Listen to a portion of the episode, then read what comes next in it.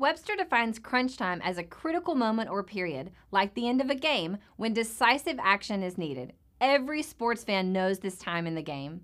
Your palms sweat a little bit more, your heart races just a little bit faster, and you live and die with every play until the final seconds tick off the clock and you're either celebrating a victory or disappointed by the defeat. The team at Crunch Time Sports Advantage Network understands just how critical these moments are. For us, it begins as soon as the next set of games are on the board. We evaluate the opening lines and any breaking news throughout the week. We cover each game inside and out, whether it's from inside the locker room to a huddle down on the field, the court, or the ice. We take you inside the meeting room with scouts, coaches, and executives. We have our fingers on the pulse of all the sports that we cover the National Hockey League, NBA, college basketball, college football, and the National Football League. We are the Crunch Time Sports Advantage Network, and we're here to help you find your sports advantage. After all the data has been crunched, we then turn it over to Kenneth for the best analysis around. His unique perspective in both understanding the data and how it applies to the game and how you win is the Crunch Time Sports Advantage. Are you ready? The Crunch Time jet is fueled and ready for takeoff, and the Crunch Time Express is about to leave the station. Your VIP pass has been approved, so all aboard.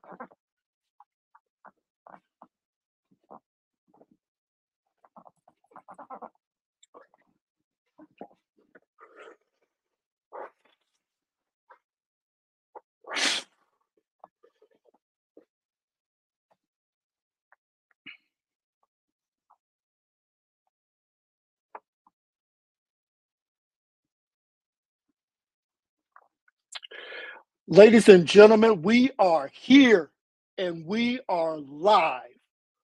It is the college football playoffs, and we got four tremendous teams, two big time matchups coming in. Thank you to my amazing team, my mentor, uh, Billy, our senior handicapping and betting analyst, our host, Summer, who does a tr- tremendous job glad to have her um, on site there in New Orleans as she gets ready to cover the Washington and Texas game um, as a part of her other duties. But um, so glad that she could um, get set up and and set up the intro and our newest team member Jessica, who is out there in beautiful Pasadena, California, getting ready to cover this game that I'm going to start with here in just a moment the Alabama Crimson Tide and the Michigan Wolverines. They've already set the, set the scene for me, so I'm just going to get right into it. So, in part one, um, I talked about each team, their accounting stats. Um, how did they do uh, throughout the year? I then dove into how they stacked up in close games. Went a little bit deeper into how they stacked up against our top 25 because that's important because those are the types of teams that you're going to face in the college football playoffs. So if you haven't had a chance to listen to part one, please go back and um, take a listen um, because there's a lot of good stuff in there that will hopefully set the scene for where I'm about to go right now. Let's start with the number one overall seed, the Michigan Wolverines. Now, we know that this that this team only played two um, top 25 opponents as far as how we set our top 25.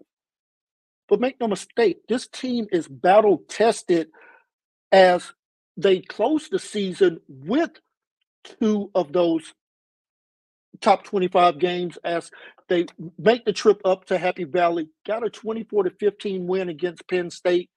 And then a couple of weeks later in the showdown with Ohio State, getting that win 30 to 24.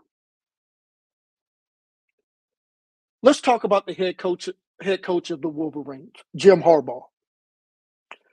This team, despite their head coach missing six games this year,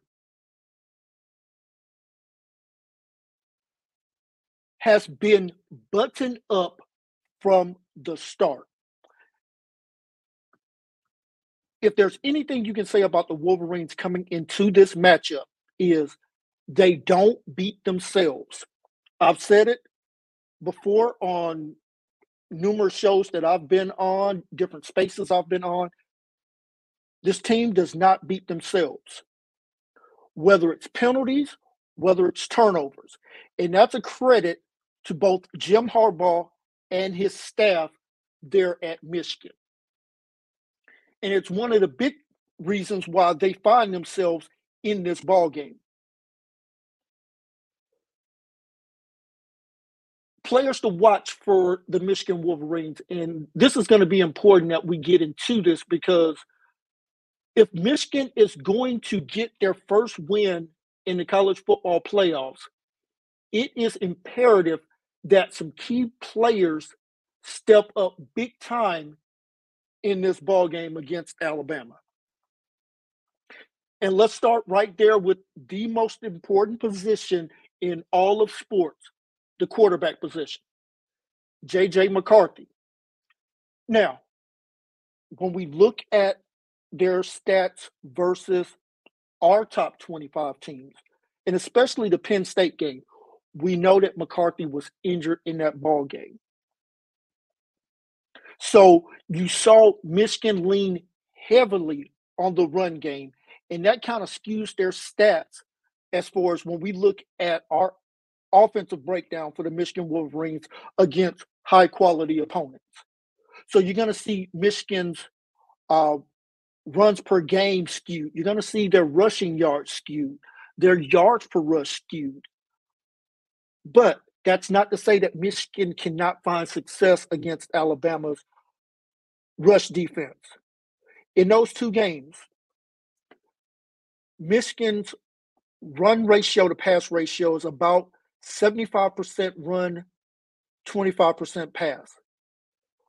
But if we dive a little bit deeper, and the best indicator of what this Michigan Wolverine team will look like, let's just only take a quick peek at how they did against Ohio State as far as that breakdown goes, because I think that's going to give you a little bit more intel.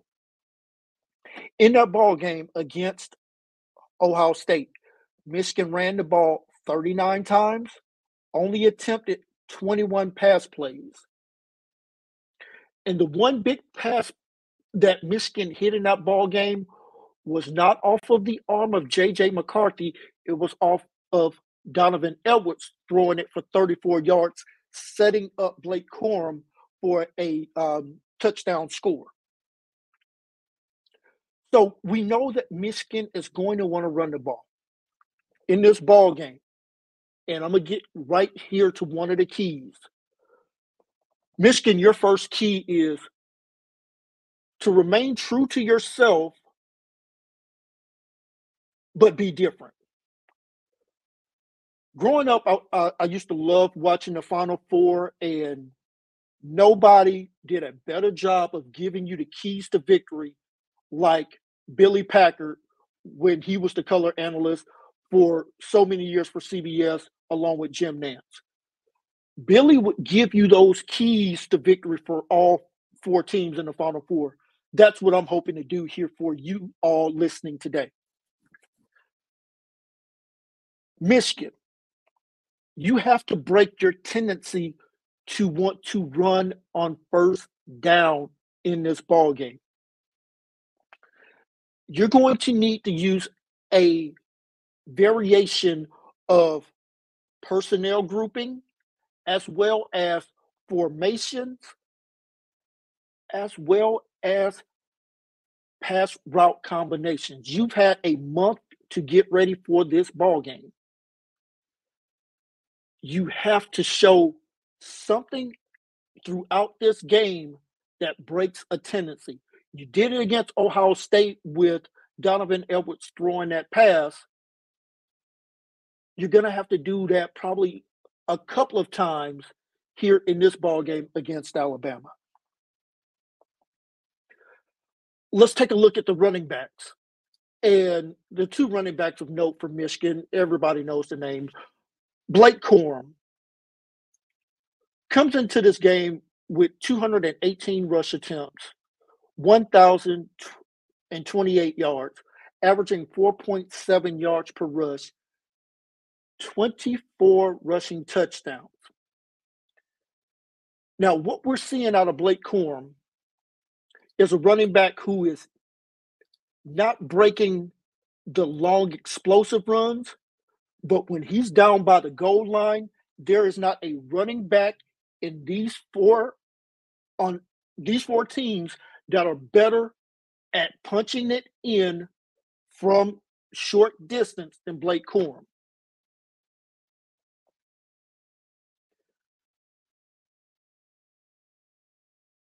once I give you Donovan Edwards numbers, that's going to lead me into key number two. Donovan Edwards on the season has 109 rush attempts for only 328 yards, 3.5 yards per rush attempt. His longest rush this year is 22 yards, and he only has three rushing touchdowns. It is imperative that we see a little bit more production in this phase for Donovan Edwards, who has 30 receptions, 249 yards, 8.3 yards per reception. His longest reception is 37 yards. He has no receiving touchdowns. So, key number two Michigan. Can you give me some 21 personnel, two running backs, one tight end, two wide receivers, but motion Donovan Edwards into the slot to where now it looks like it's a modified 11 personnel. Donovan Edwards in this ball game is going to have to mirror a performance that this stadium is used to seeing from Southern Cal, and that's Reggie Bush. Not saying he has to be Reggie Bush, but he has to be able to threaten that Alabama second level of defense, those linebackers, get them into a matchup to where if Alabama does not sub out and go to a nickel package where you have five defensive backs on the field, if they're going to stay in base, Donovan Edwards shift out because what has given Alabama problems is wide receivers running wheel routes either out of the backfield or out of a modified H back formation where they're not lined up on the line of scrimmage, but maybe a lot a, a yard or so off the line of scrimmage, and running a wheel route up the sideline, getting matched up on a linebacker. If Donovan Edwards can get Chris Braswell, Alabama's talented linebacker, into coverage 15, 20 yards down the field, that's an advantage for Michigan. Michigan, you're going to need to use Edwards in a multitude of ways in this ball game. Folks, Donovan Edwards is going to need to get, I'm going to set it at five receptions, 75 yards. That's 12.5 yards per reception. And he's going to probably need to get a receiving touchdown. And here's why Roman Wilson and Cornelius Johnson, the two wide receivers, primary wide receivers for the University of Michigan, are at a mismatch against the Alabama corners. Terrion Arnold and Kool-Aid McKinstry are projected to be first round picks in next year's April, April's draft. So you're not going to have an advantage as far as your wide receivers being better than the Alabama corners. So you're going to need your tight ends, whether it's AJ Barner, Colston Loveland, to give you something that Alabama has not seen, where you may go two tight ends, one running back, 12 personnel. But you're going to flex one of those tight ends out and try to sneak him on a tight end up and up and up and out route or or something to that effect to where you're you're hoping where JJ can hit a shot play. Speaking of shot plays, that leads me into key number three. The University of Michigan is going to have to have no less than four shot plays in this contest. A shot play is anything over 25 yards or a key turnover in plus territory, which is on Alabama side of the ball. If you go back to the Ohio State game, very early in the first quarter, Ohio State throws an INT, sets Michigan up in short field. Blake Corum punches it in, gives Michigan a 7 0 lead in the first quarter. Michigan never trails in the rest of that ball game. Michigan has to dictate the terms of how this game is played. That leads me into key number three. Count the number of possessions and do not include uh, anything at the end of the first half where neither team looks like they're trying to score, where they're just basically taking a knee and trying to run out the clock. Count the number of possessions in this ball game if Michigan has nine possessions in this ball game, advantage Michigan. If it gets up to 12, 13, 14 possessions in this ball game, advantage Alabama. The reason for that is if Michigan is playing from behind, they're going to have to throw the ball more, which is going to lead to more possessions in this ball game. Michigan plays better when they play from in front. they're able to dictate the pace and they're able to dictate the terms of how the game is played. Look no further than once again the Ohio State game. Once Michigan gets the lead, Michigan is able to stay with the run game and not have to go to the passing game nearly as much. If Michigan is forced to throw the ball more than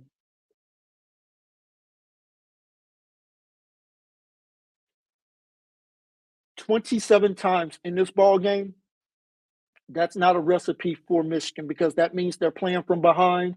JJ is having to throw it more and he's throwing into tight windows, and it's going to eliminate the ability to, to run the ball and dictate the, the pace of this game. Key number four, and you could make this key number one.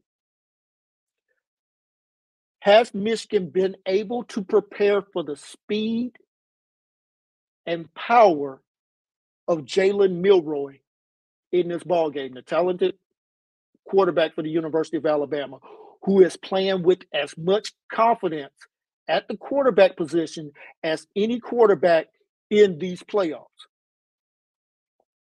Now, talking to some Michigan fans over the past few weeks, Michigan believes that they have a quarterback on campus who could simulate a lot of what Jalen Milroe does. Alex Orgeron Here's the only problem with that. You're getting him ready during bowl game prep. You're not doing a lot of hitting leading up to the bowl game prep. You're doing your install. You're doing your your walkthrough. You're doing your your situational prep as far as third and short, where you're going to go for it on fourth down, depending on where you're at at the field. You're working on your red zone package. You're working on your goal line package. So you're not doing what we call a lot of live practice work at this point. With these teams being in Pasadena, they may have one maybe two what we call full contact sessions at this point because each coach is trying to get his best players to that game on Monday afternoon completely healthy. Alex may be able to simulate the size of Milroe, maybe even simulate the speed. But what he can't simulate is the game reps that Milroe has gotten over these last 12 plus weeks of college football, where he's been the starter, QB1 at Alabama, and playing with that level of confidence. That drive against Auburn, that entire game against Georgia in the SEC title game, when you're playing with that air of confidence, or what I call the Cam Newton effect when he was at Auburn. That's something you can't simulate. You can't simulate the the confidence that he has thrown to his talented wide receivers. Or if he sees the play break down, he knows exactly when he's going to take off and run or when he's going to look to try to roll out and buy time to hit one of those wide receivers streaking across the middle and getting one of those shot plays that I talk about. The shot plays that I referenced a little bit earlier, where I said Michigan had to hit at least three or four of those. Michigan's got to get a turnover in this ball game. That's a shot play. A block punt that counts as a turnover. A block field goal that counts. Anything that takes points off the board for Alabama. But here's also a shot play a big kickoff return for over 25 yards, a big re- a big punt return for over 25 yards. Anything to shorten the field for Michigan. We talked about the halfback pass from Donovan Edwards in the Ohio State game. That's a shot play, ladies and gentlemen. So Michigan's got to hit at least four of those in this in this contest. And finally, and we have to talk about it because it's relevant. Where's Jim Harbaugh's head at right now? I'm not talking about the NCAA investigation. I'm talking about his flirtation with the NFL. I can confirm that Jim Harbaugh's representatives have already talked with the Los Angeles Chargers about their head coaching position. That's why you saw the snippet of Harbaugh talking about he's ready to sign a long term contract, gave out the terms of the contract, and even having a clause in there saying that he could not leave for the NFL for at least one year. Because this has been a recurring theme for the last three years with Coach Harbaugh. Has that played a factor in, in their two in the college football playoffs? I'll say this it hasn't helped. Let's flip our attention over to the Alabama Crimson Tide. The Tide come in playing with a ton of confidence in this ball game after beating, because I won't call it an upset, after beating the University of Georgia in the SEC title game, 27 to 24. And that's going to lead me into our first key to victory for the University of Alabama. I talked about Jalen Milroe playing with a ton of confidence right now, um, leading into the college football playoffs. Milroe on the season, 171 completions, 261 attempts, good for about 65.5% completion percentage. 2,718 yards passing. But folks, listen to this number 10.4 yards per attempt. That is huge. That means he's able to not only push the ball down the field, but also able to hit his wide receivers in stride to gain more yards after the catch. 23 passing touchdowns, six INTs. We talked about that in part one. Jason McCullough, running back for Alabama, 166 rush attempts, 803 yards rushing, 4.8 yards per carry, six rushing touchdowns. His running mate in the backfield, who you'll see a lot of in this ball game, Roydell Williams, 110 rush attempts, 561 yards, 5.1 yards per carry, five rushing touchdowns.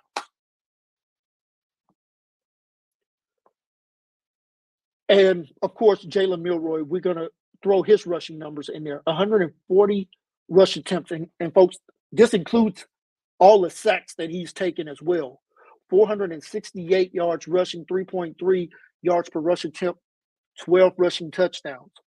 Alabama gets down by the goal line. The brotherly shove that we see Jalen Hurts, a former Alabama quarterback, doing at Philadelphia.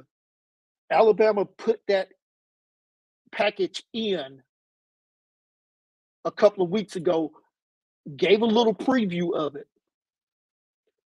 Alabama also has two other plays that they, they will run off of that. So if Alabama decides to go for it on fourth and one or even third and one by midfield, Alabama has two pass plays and two additional run plays that Tommy Rees has already installed. They've been working on it all season. That they are ready to unleash somewhere in the playoff if necessary. Be on the lookout for that. Michigan, you asked a question. I'm now going to give you the answer. Here's key number one. Do you know who Alabama's number one wide receiver is going into this ball game? If you do not understand who's Alabama's number one wide receiver in this ball game, you are already playing from behind. Now you look at the receiving yards, you look at the yards per per reception, you look at the the, the passing uh, touchdowns, you would say Jermaine Burton is their their number one wide receiver. Jermaine Burton on the season has 35 receptions, 777 yards, 22.2 yards per catch, eight passing touchdowns. Ladies and gentlemen, Jermaine Burton is not Alabama's number one wide receiver. It's Isaiah Bond. Isaiah Bond has 44 receptions, most of those coming here late in the second half of the season. 621 yards, 14.1 yards per attempt, four receiving touchdowns, including that big uh, one that they call the grave digger against Auburn to send Alabama into the SEC championship game with only one loss. Michigan, when Alabama wants to go deep, when Alabama's looking for the shot play against their defense, it's Jermaine Burton. But when Alabama needs a big play to move the chains, to get into scoring position, Isaiah Bond is the number one target.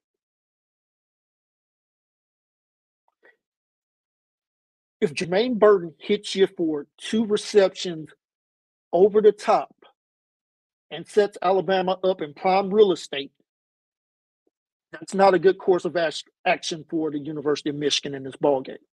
Alabama will absolutely take deep shots in this ball game, and they will take them in the first quarter because Alabama is going to try to dictate to you the pace of the game. Alabama, Nick Saban, Kevin Steele, and Tommy Rees all know if they can get a double digit lead in the first quarter or the first half, similar to what TCU did in this contest a year ago last year, where they were up by multiple scores in the first half, and Michigan could never get control of that game.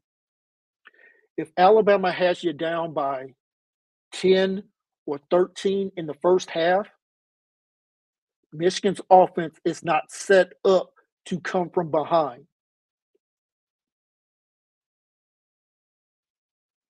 Alabama is going to use a multitude of formations in this ball game. They're going to use motion. They're going to use Amari Niblack. They're going to use Kobe Prentice. They're going to use Kendrick Law in a multitude of formations where Alabama's going to go four wide and sometimes even five wide receivers in an empty personnel package to where it's going to create a light box, a light box, six defenders or less within five yards of the line of scrimmage. Alabama's going to see that, and that's going to be an invitation for Jalen Milroe to take off and run, especially when you see Alabama get up around their 40 yard line to Michigan's 40 what we call the center of the field. Alabama's going to look to exploit Milroe's arms and legs to get a big play to set Alabama up in the prime real estate in this contest. Key number two for the Alabama Crimson Tide. We've seen you over the second half of the season while the struggles against Texas A&M to struggle a little bit against Tennessee, but since the bye week after the Tennessee game, we've seen this Alabama. We're we're taking out the Chattanooga game here. This Alabama offense has averaged in those four contests against LSU, Kentucky, Auburn, and Georgia, thirty-six point three points per game. This offense is clicking on all cylinders. And here's another stat for you. Jalen Milroe in those four games, completing 63% of his passes. But here's the crazy stat. He's averaging almost 239 yards passing in those contests. If Alabama is able to get control of this game early, that votes very well for the Alabama Crimson Tide. Let's move on to key number two for the Alabama Crimson Tide. And we're going to switch over to the defensive side of the ball here, where Kevin Steele is going to be matched up against a fantastic offensive play caller for, for Michigan and um, Sherrone, um, Sherrone Moore. Caleb Downs, per Nick Saban, is one of the best freshman players he's coached at the University of Alabama. Folks, when I heard that, it got me sitting up in my chair a little bit differently. When you think about some of the names who have started at the defensive back position, whether it's corner or safety, that's the position group that Nick Nick coaches. For him to say Caleb Downs may be the best freshman that he's coached, I'm gonna give you a couple of names that have started for Nick Saban. You take a look at where they were drafted.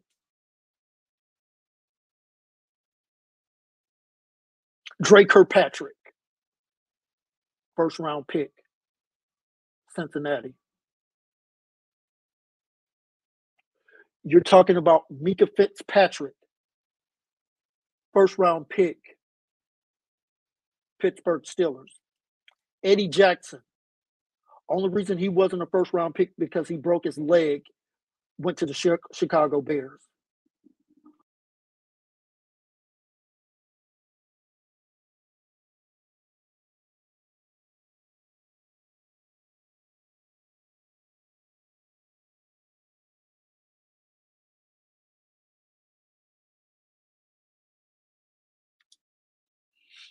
That's the caliber of player that Caleb Downs is. And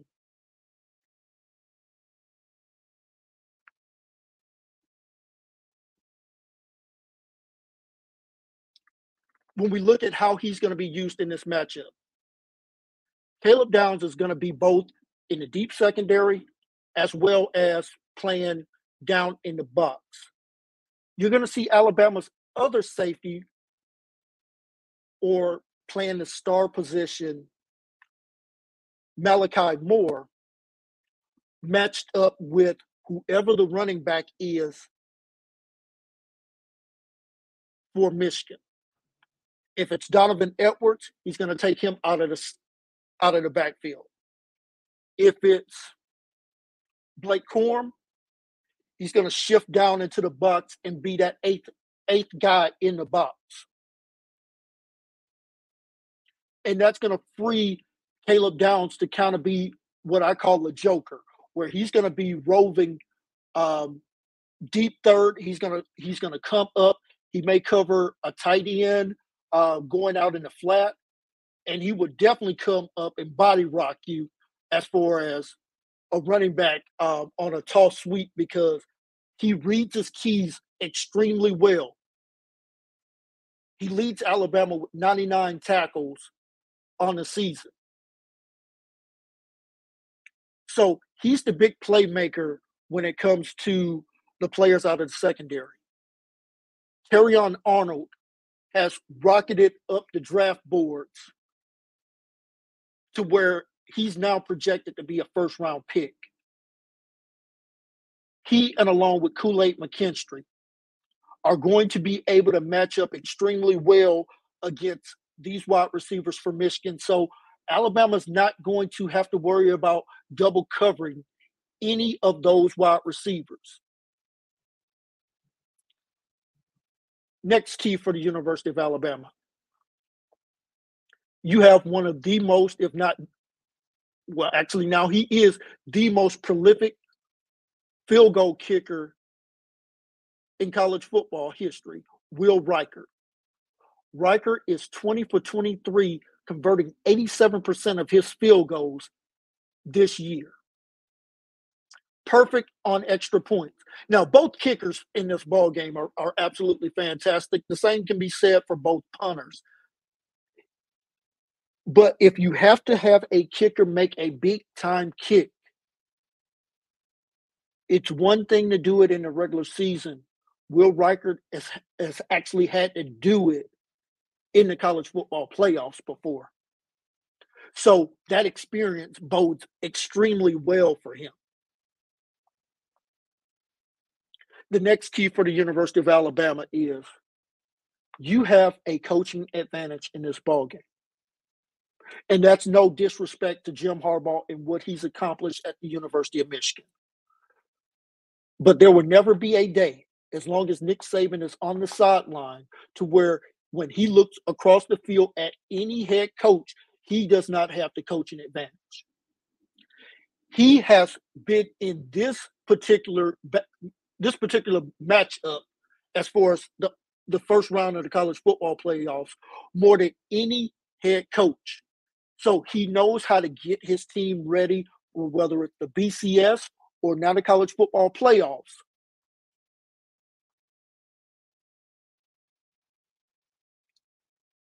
Alabama has to find their running game with whether it's a healthy Jase McClellan or Roydell Williams in this ball game. It's not about the yards. It's about the rush attempts. Key for Alabama. If you can get to your average, which is 38 rush attempts against our top 25, if you can get to 134 yards rushing in this ball game, that bodes very well for the Alabama Crimson Tide. On the flip side, your rush defense can you remain true to some of the rush attacks attacks that you faced this year in Ole Miss, Tennessee, Georgia, even going back to the week two matchup against Texas. In those six contests against our top 25, you've given up on average 107.5 yards per game, 3.3 yards per carry if you're able to hold the University of Michigan, who their DNA is being able to run the ball, feather in your cap. Michigan is going to get some rushing, uh, some rush yards in this ball game. But can you keep that yards per, per carry under 3.5 yards per carry? Can you force Michigan into a higher volume pass game? If so, that bodes bodes very well for the University of Alabama. Final point in this ball game before we switch over to the the next matchup between Texas and Washington. Who's going to be the player that gives you production in this ball game that you aren't expecting?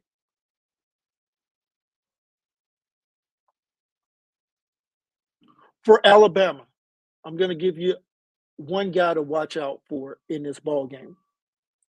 Haven't seen a lot of production for, from him over the over the past few games, but as a sophomore,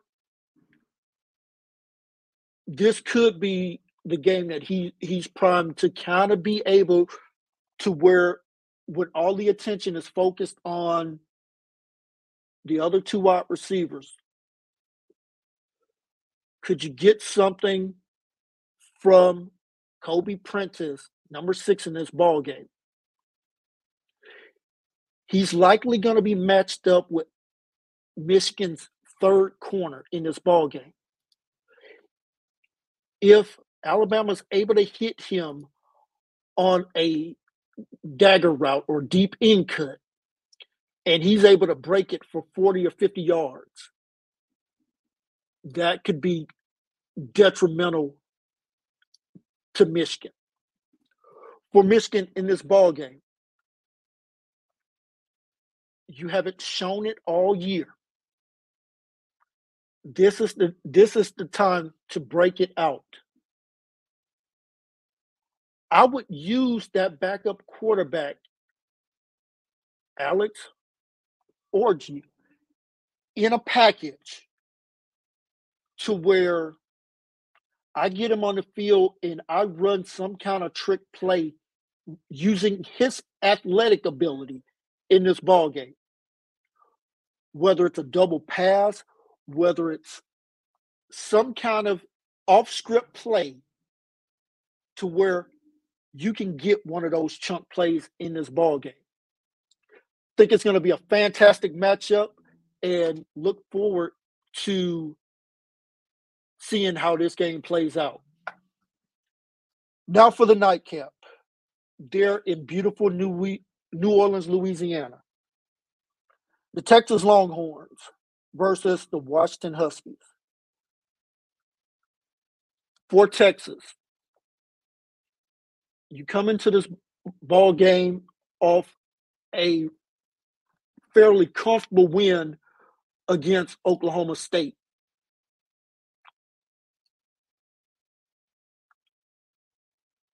Your quarterback, Quinn Ewers, locked and loaded, ready, ready, ready to go, has already announced that he's coming back next year to try improve his draft stock going into the 2025 NFL draft. Thought it was a good move for him. Maalik Murphy is already transferred out, so he's not going to be available in this ball game if Quinn Ewers gets hurt. That means Arch Manning would be the backup quarterback if something was to happen to Quinn Ewers.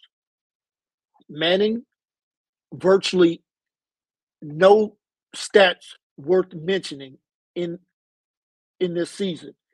He's thrown the ball five times, completed two of them for 30 yards. So you don't have the experience that Murphy would have provided you had he not entered the transfer portal and um, found his way at the University of Duke. So if Quinn Ewers does get nicked up in this ball game, you're going to have to turn it to, to Manning, who hasn't had the snaps, who haven't had the reps that's going to be important to, to, to keep in mind during this ball game. Quinn Ewers on the season, 11 games, 249 completions, 351 attempts, about 71% completion percentage, 3,161 yards, nine yards per attempt, 21 passing touchdowns, six INTs. The Michigan rushing attack, I mean, this team, believe it or not, loves to run the ball. In their four games against our top 25, Michigan is basically 50 50 as far as uh, run pass go. Michigan, I'm sorry, Texas. Texas is basically 50 50 in, in this ball game. Texas like to run the ball about 53% of the time, throwing it 47% of the time. Where this team struggles, this team struggles on third down. And I'm going to get to that key here in just a moment. Uh, looking at the uh, the running backs for the Longhorns, they're down their their talented running back Jonathan Brooks, who who suffered a significant injury uh, late in the season. So they're down to C.J. Baxter, Keilan Robinson, and Jaydon Blue. Can Michigan still get that run production that we see, we've seen throughout the entire season? Now, against Oklahoma State, not a worry there. 40 rush attempts, 198 yards rushing, five yards per rush attempt, aided by that 57 yard run by Robinson, and three rushing touchdowns. Quinn Ewers was the story in that ball game against Oklahoma State in the Big 12 title game, throwing for five, I'm sorry, 452 yards, four touchdowns, one INT. The talented wide receivers for the University of Texas. Whittington, Worthy, Sanders, and Mitchell. This combination is absolutely lethal and they can hit you from all over the field. Taking a look at Michigan's numbers against our top 25, Michigan averaged 323 yards passing through the air, 8.7 yards per attempt. But here's the biggie 13 yards per pass completion. Wide receivers getting down the field, making some yards after the catch. But this this Texas, and pardon me guys for keep saying Michigan. I'm looking at looking at um, the bottom of the script here. Texas averages 40 rush attempts for over 207 yards per game against our top 25, five yards per carry. But where I said they struggle, and here's a key for Texas. Against our top 25, 37.1% on third down. Against a Husky defense on third down, where they give up some conversions at 42.3%. So, Texas, your key win third down by winning first and second down. Getting into manageable third downs and converting on those, keeping drives alive, will keep that high octane Husky offense on the sideline and keep your offense on the field. This is going to be what I call a volume game as far as drives go. Against our top 25, Texas averages 12 possessions per game. The Huskies actually average about 10 drives per game. So Washington and Michigan are, are similar as far as the number of drives per game go. Texas, your key number two. You cannot settle for field goals against this high octane offense you average three and a half touchdowns per game, but you're turning the ball over almost two times per game against our top 25. In this ball game, uh, turnovers could be absolutely uh, hazardous to your health if you're looking to win this ball game.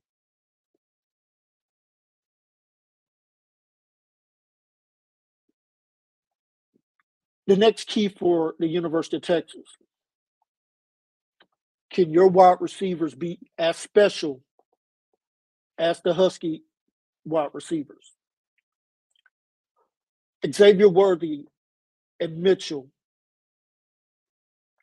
when you combine their two stats as far as receptions versus yards and touchdowns, they compare very favorably to what the Huskies have put out this year. you're looking at 73 receptions for Worthy, 969 yards receiving, 13.3 yards per reception, five touchdowns. But when this Longhorn offense needs a big play out of the wide receiver position, the former Georgia wide receiver in Mitchell 51 receptions, but 813 yards receiving, almost 16 yards per reception, 10 receiving touchdowns. Ewers and Mitchell have a connection.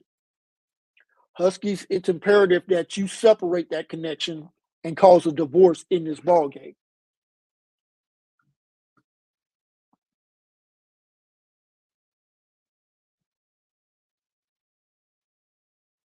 The Texas Longhorn defense we know that they are stout against the run. I mean, we, we've seen the stats to where Texas is for the season giving up less than 81 yards per game, less than three yards per rush attempt. But against our top 25, we noticed something a little bit different. Against our top 25, teams have found a little bit better success against the Longhorns. 33 rush attempts per game, over 115 yards per game on the ground. Not great yards per rush, but 3.5 is certainly better than 2.8, which is what Texas has allowed on the season. And I'll get to that key for Washington uh, when I when I break down their side of the ball. The Washington Husky defense has to force Texas to play a very controlled pace game. I would expect the Huskies to show a lot more shell coverage in this ball game. Well, they'll give up the underneath stuff to Texas, come up, make the tackle, and force Texas to drive 10, 12 plays and get them in the red zone where they've kind of kind of had some struggles here. Because if you're kicking field goals in this ball game instead of touchdowns, that could come back and bite you. The two play callers in this ball game, fantastic offensive minds, and Steve Sarkisian and Kalen DeBoer. Which one of them makes the critical mistake in this ball game? We saw it for Texas against Oklahoma in their only loss early on in the ball game, according to analytics on fourth down, Texas went for it, did not convert. Texas was chasing those three points the entire rest of the ball game and wound up losing that ball game because they chose not to take the points in the first half and instead try to go for the kill shot and, and didn't get the points against Oklahoma if Steve Sarkisian does that same thing in this ball game and it doesn't work out in the Longhorns' favor, could that be the reason why Texas doesn't move on in the college football playoffs? We saw it with Oregon not once but twice against Washington, both in the regular season and the Pac 12 title game, where coaching mistakes were the reason why Oregon's not in this ball game and Washington is. Texas, your next key in this ball game. Can your field goal kicker continue to hit at a high percentage? Bert Auburn makes sense. He's a kicker for the University of Texas. Perfect on extra points landing 82.4% of his field goals. If you have to take the three points in the first half and then figure out what you need in the second half based on the score and situation. Do not get careless and have empty possessions because against this high powered Husky offense, empty possessions is not something you want against Washington. Be aggressive when when necessary. Be conservative when it's called for. Texas, your pass defense has, has been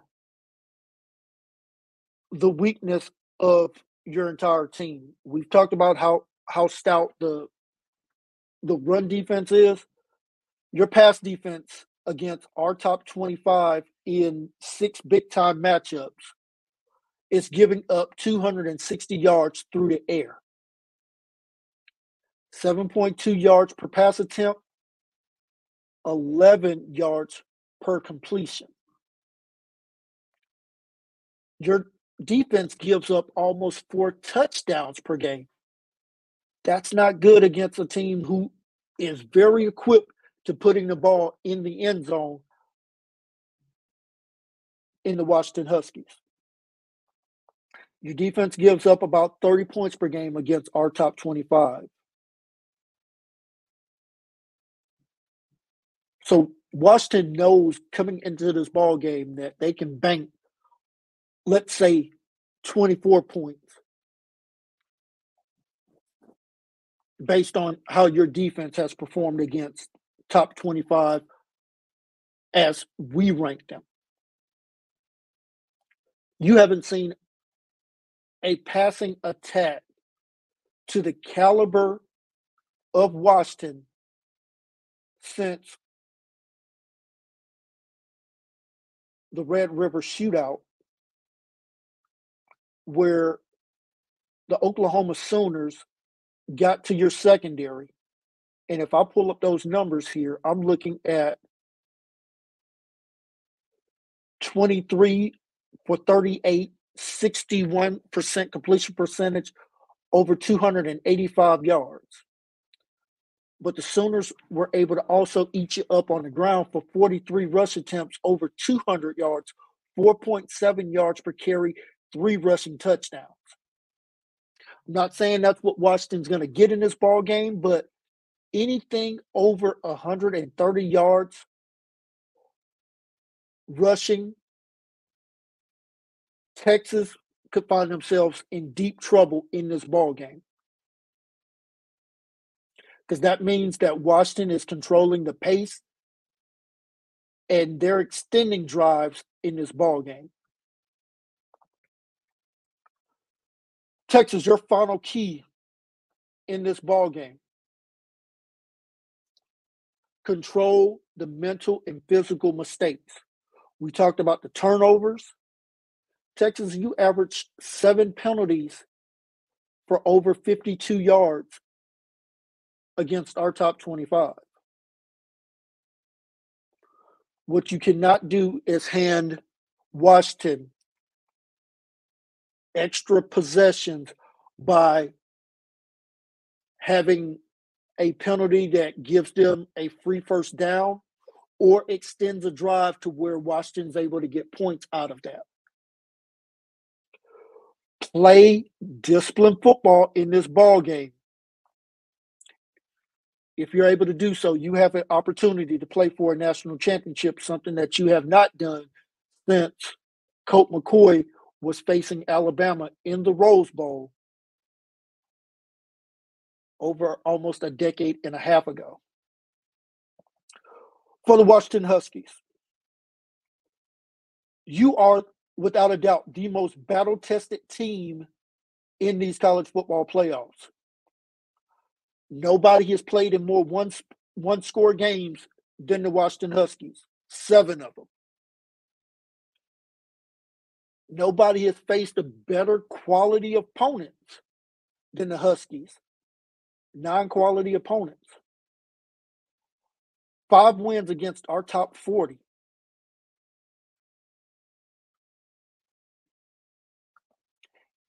Six wins against our top 25.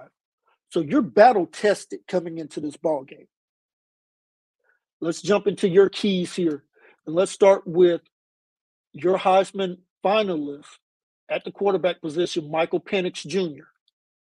That talented left handed quarterback, 13 games, 307 completions, 466 yards, 66% completion percentage, 4,218 yards, nine yards per pass attempt, 33 passing touchdowns, nine INTs. That hammerhead in the backfield. Dillon Johnson, 200 carries, actually 201 carries, 1,113 yards on the ground, 5.5 yards per carry, 14 rushing touchdowns. Your talented group of wide receivers.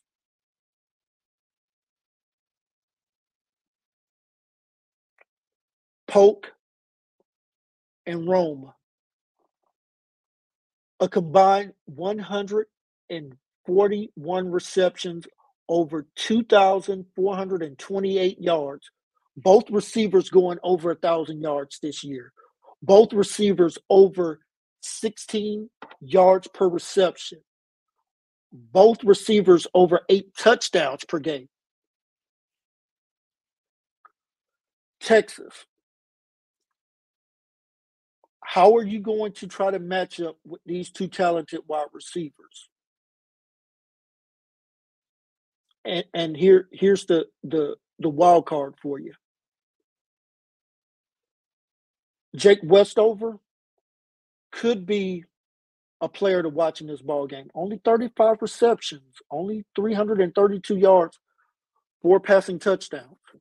If you're focused too much on those two talented wide receivers, Westover could get matched up against your third or fourth corner. Make some big plays coming across the middle of the field. That's something for you fans to, to really take an eye out in this ball game. We talked about this passing offense for the Huskies. Over 292 yards passing against our top 25, eight yards per pass attempt, 12.4 yards per completion. And here's a key the Huskies will have to not abandon the run game. That's key number one. 31 rush attempts, you average 153 yards per, per game against our top 25, almost five yards per carry. We know that you're not going to get that in this ball game against the University of Texas. But can you? Can you get 125 yards rushing in this ball game? I think if you're able to, and here's the next key throw on first down, set up a, a short second down, convert on third down, which you do at a amazing clip. 53.4% on third downs against our top 25. So you know how to convert on third down. Keep those drives alive against the University of Texas. Get into those defensive linemen's legs, especially Sweat. That's a big boy on that defensive line. If you're able to keep him on the field, go tempo after converting a, a third down. This is something that I would see Gus Malzahn do, especially when he was the head coach of, of Auburn. Hugh Freeze would also kind of do this as well when he was at Ole Miss, now um, at Auburn get that third down conversion. Do not allow Texas to substitute. Get back on the ball. And this is when you can start to run the ball because now you got three, four, five plays on those defensive tackles' legs. They're not as fresh. They can't sub in and out.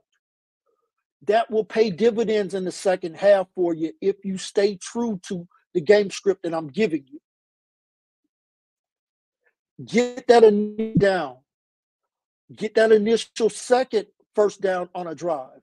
Now you've got six, seven plays on that Texas defensive line. Now you can start to see them sucking in a little bit of wind. That's when you want to unleash Dillon Johnson into to running the ball a little bit more in this ball game. You're not going to find success early on in the drive sequence running the ball at Texas. The last five opponents that Texas have, have faced tried that, did not go well. You have a much better caliber offensive line and run game at the run back, running back position than Texas' previous last four or five opponents. But you got to get that initial first down, that initial second first down in a drive to where now you're starting to get into the legs of those Texas defensive players. If I take a look at what you did against Oregon, both in the first matchup as well as the second matchup, I'm going to give you a stat here, ladies and gentlemen, that you're not going to hear anywhere else. Against Oregon in the first matchup, 6.1 plays per drive, 41 and a half yards per drive. That sustaining offense for the Washington Huskies against that team. Let's fast forward to the Pac 12 championship. They were even better in this matchup 8.7 plays per game, 53.4 yards per drive. You're starting to wear that defensive front down when you have that many plays in a drive.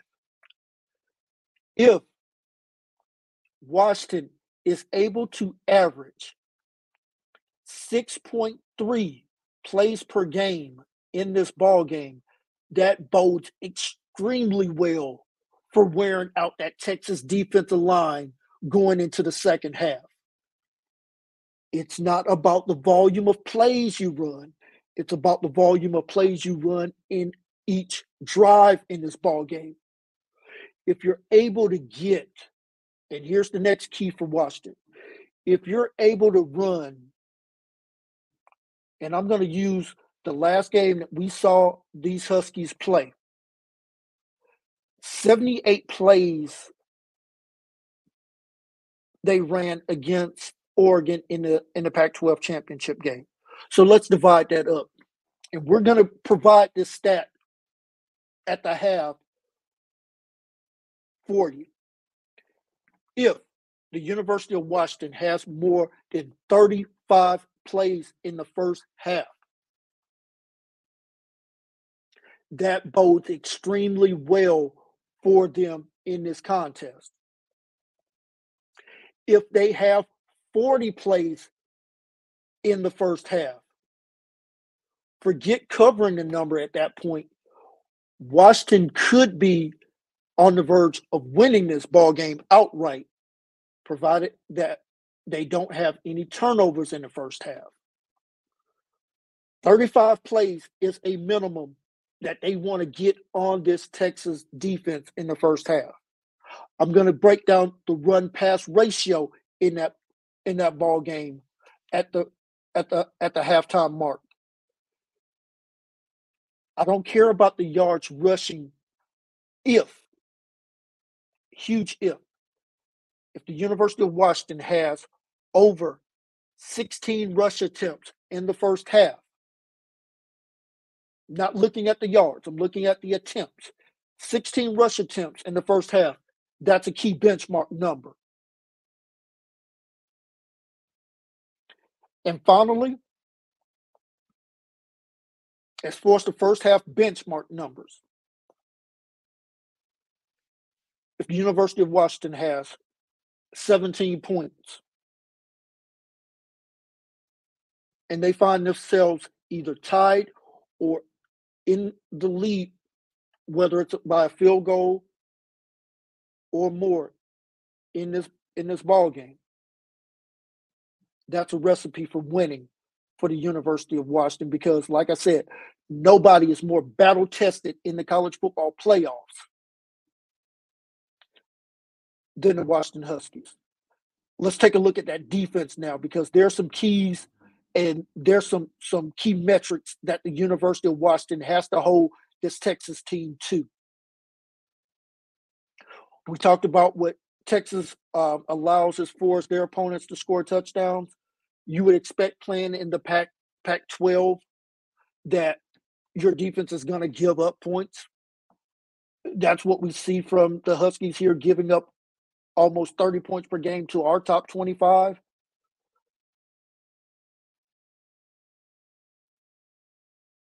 Key metric here.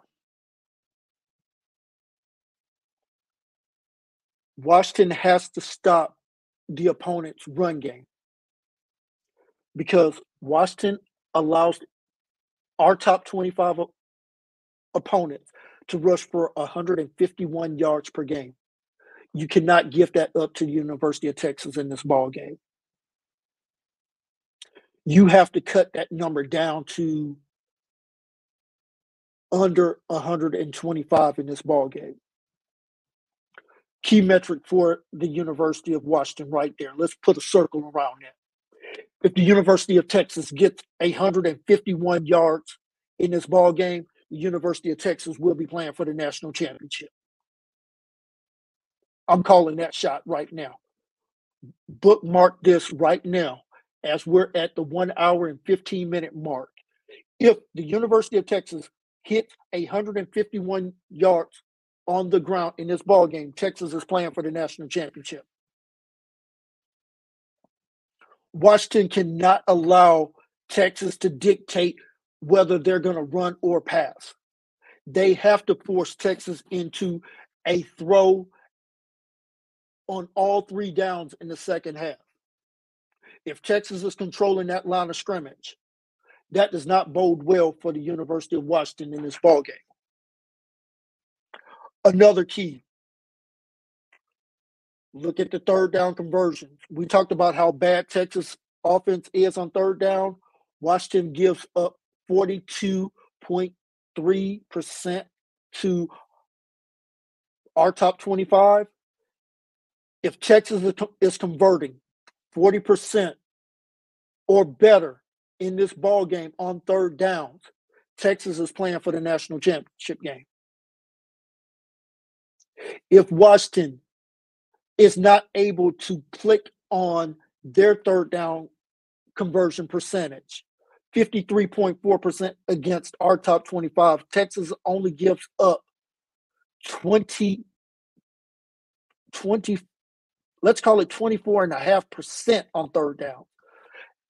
That's going to be the biggest indicator as far as who's winning this ball game.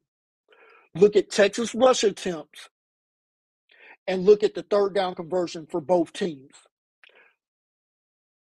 Look at Washington's rush attempts.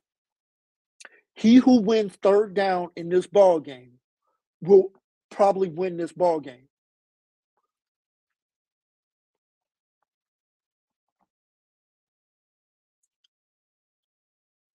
Washington loves to be about 46% run, 54, 54% pass. Can Michael Penix hit some shots against this Texas Longhorn defense to where they can hit their average of almost four and a half touchdowns per game. That's your next that's your next key key stat of this ball game.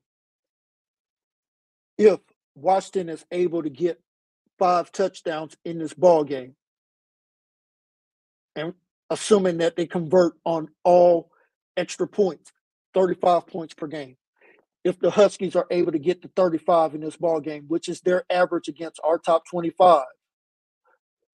I love Washington chances of playing for the national championship in this ball game. Because when the Huskies get to 35 points, I know that they've won every single ball game, but when they get to the magic number of 35, I like their odds of winning in this ball game. Anything less than 30 points in this ball game. I don't know if I like Washington at that number. So, Huskies, can you get 35 points per game? Can you get 35 points in this ball game? I should say. That's going to be key. Will that yards per completion be over 13 yards in this ball game?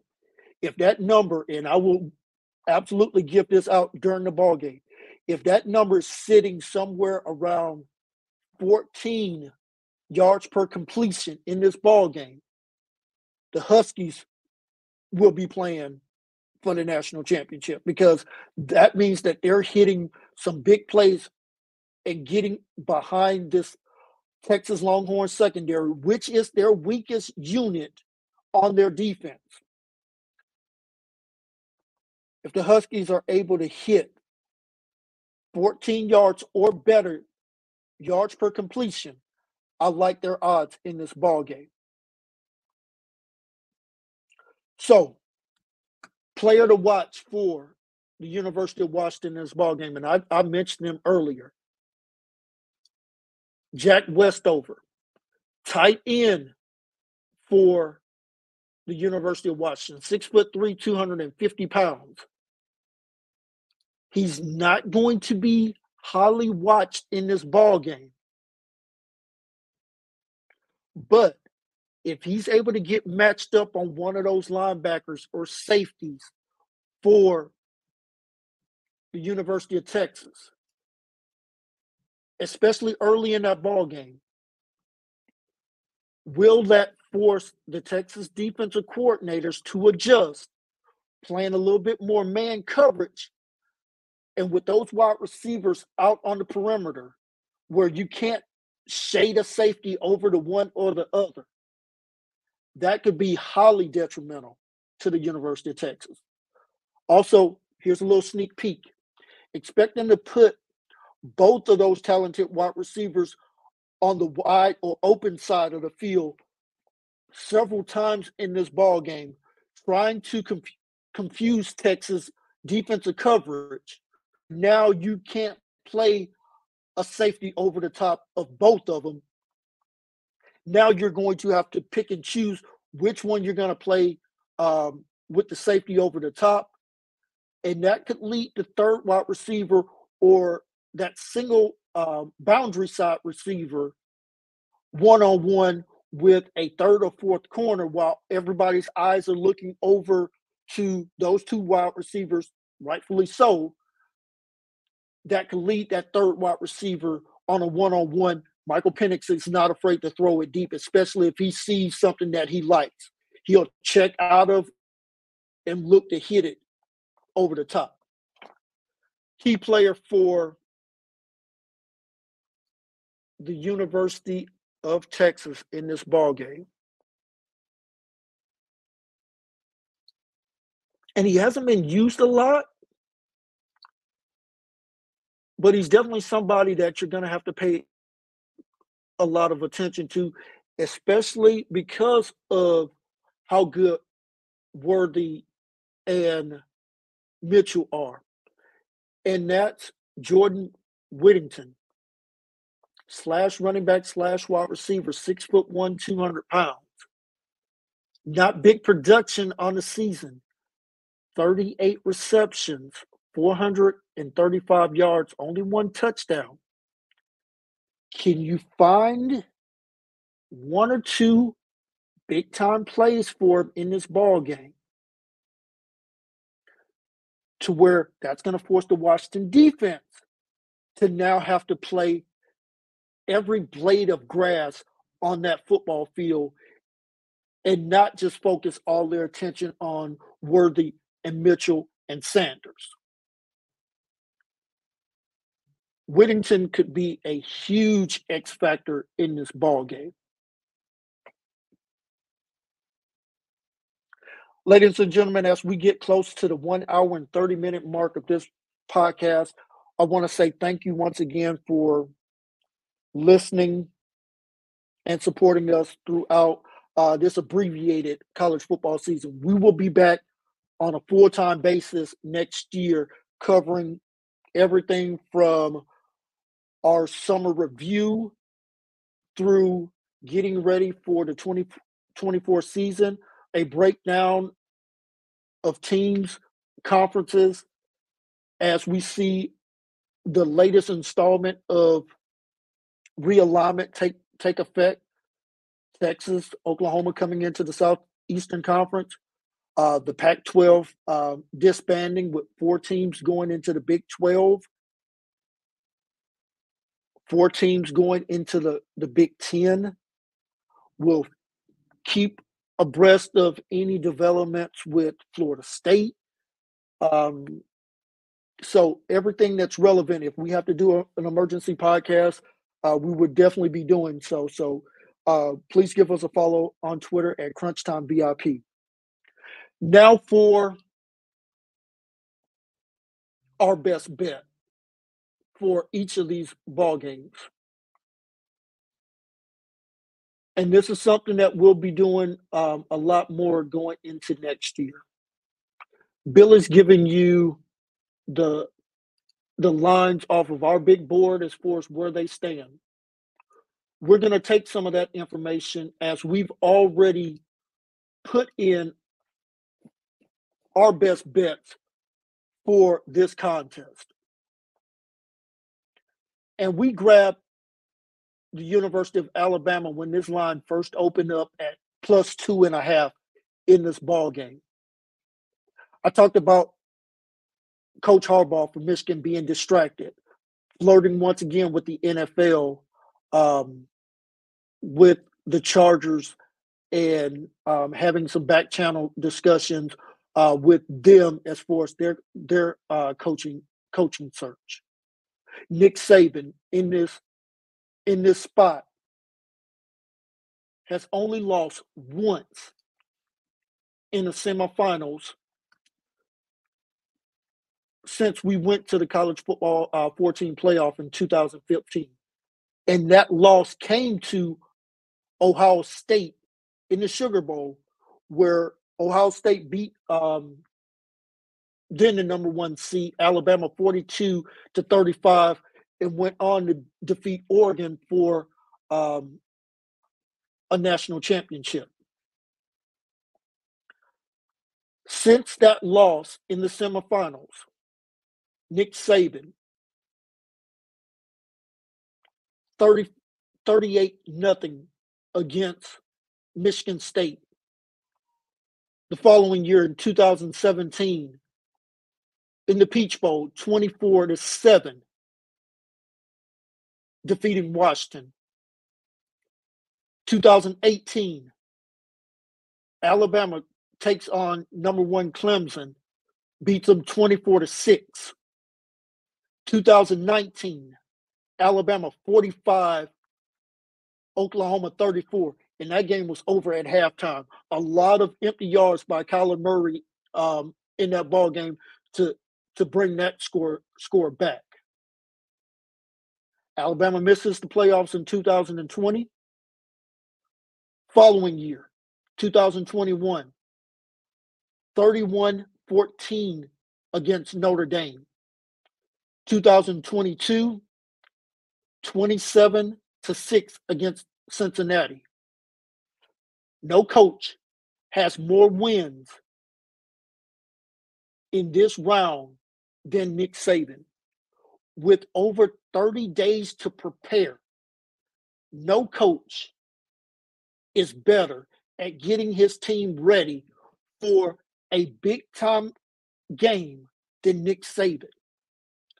We took the tide at plus two and a half. And we're going to take the tide once again to win this game outright, as they will defeat the University of Michigan in this ball game. I think it's going to be a very close ball game, but we have the tide moving on to play for the national championship. In the nightcap, the University of Washington making their first trip back to the playoffs since facing Alabama in that 2017 Peach Bowl. Kalen DeBoer has done a fantastic job in this spot, getting his team ready. Same can be said for Steve Sarkisian, getting Texas back to a playoff slash BCS um, championship run. Texas has not been in the college football playoffs since we've gone to this format. But Steve Sarkisian does have experience being on the Alabama staff when Alabama beat Washington, did go on to lose the national championship game that year against Clemson as Deshaun Watson um, led that uh, drive to Hunter Renfrow as the as the clock wound down to beat Alabama 35-31. So Steve Sarkisian has been through this drill before as the quarterbacks coach for no, I'm sorry, he was the analyst for uh, the University of Alabama as Lane Kiffin was still the um, offensive coordinator before taking the job and not being there for the University of Alabama when he went to uh, FAU. Our best bet for this game, and we've already taken it because we like where the opening line was. We mentioned that nobody plays in closer games than the University of Washington. Nobody knows how to win better in those close games. We took this as soon as the line opened with Washington plus four and a half. We think that even if Texas wins this ball game, that it will be four points or less. That's why getting the hook was significant. We've seen that that line is now ticked down to where Washington's only plus four in this ball game. If you like Washington, wait till before kickoff to take that number. I think we're going to see some Texas money come in late to bump that line back up to four and a half. If it goes back up to four and a half, we would take Washington at four and a half. Who wins this ball game?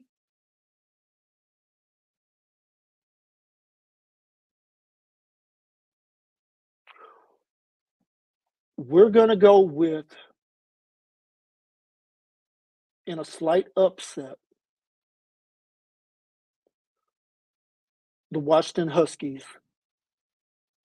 to win this game outright.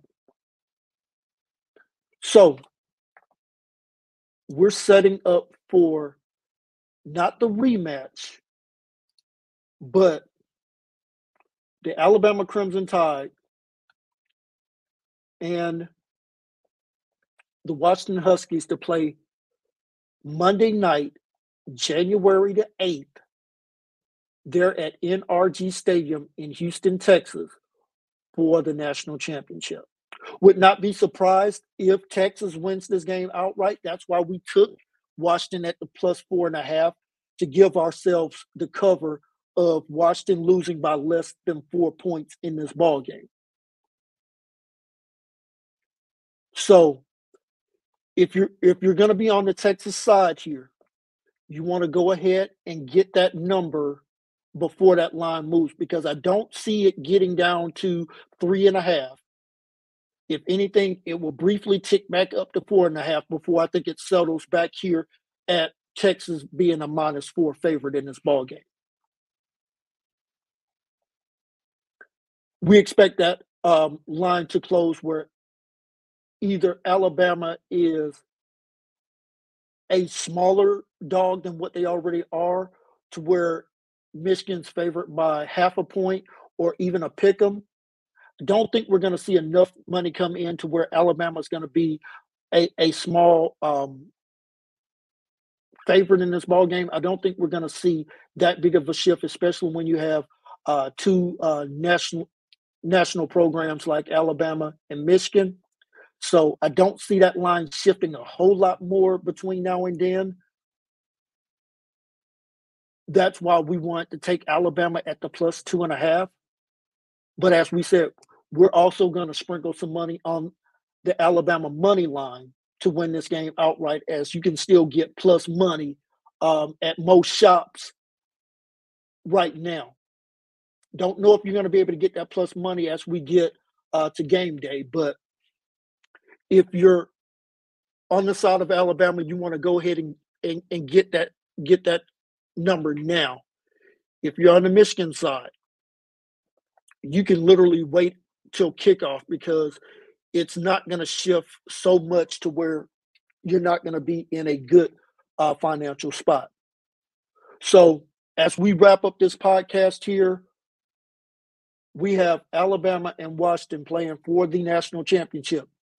On behalf of our talented host, Summer, who is there on the scene in beautiful New Orleans, Louisiana, and she will be covering uh, at the Caesars Superdome the Texas Longhorn versus the Washington Huskies. Our newest team member, Jessica, who will be who is already in Pasadena at the at the Rose Bowl covering Alabama and Michigan. Billy, who is on his way to Vegas, who will keep us updated as any line movements that he sees. We will be tweeting all of that out uh, between now and kickoff of both semifinal games. I will be here at the at the home base, monitoring everything from from the big board here. On behalf of my entire team for the Crunch Time Sports Advantage Network, looking forward to 2024 college football season kicking off, believe it or not, folks, in eight months. Enjoy the college football semifinals. Take care. And as always, God bless.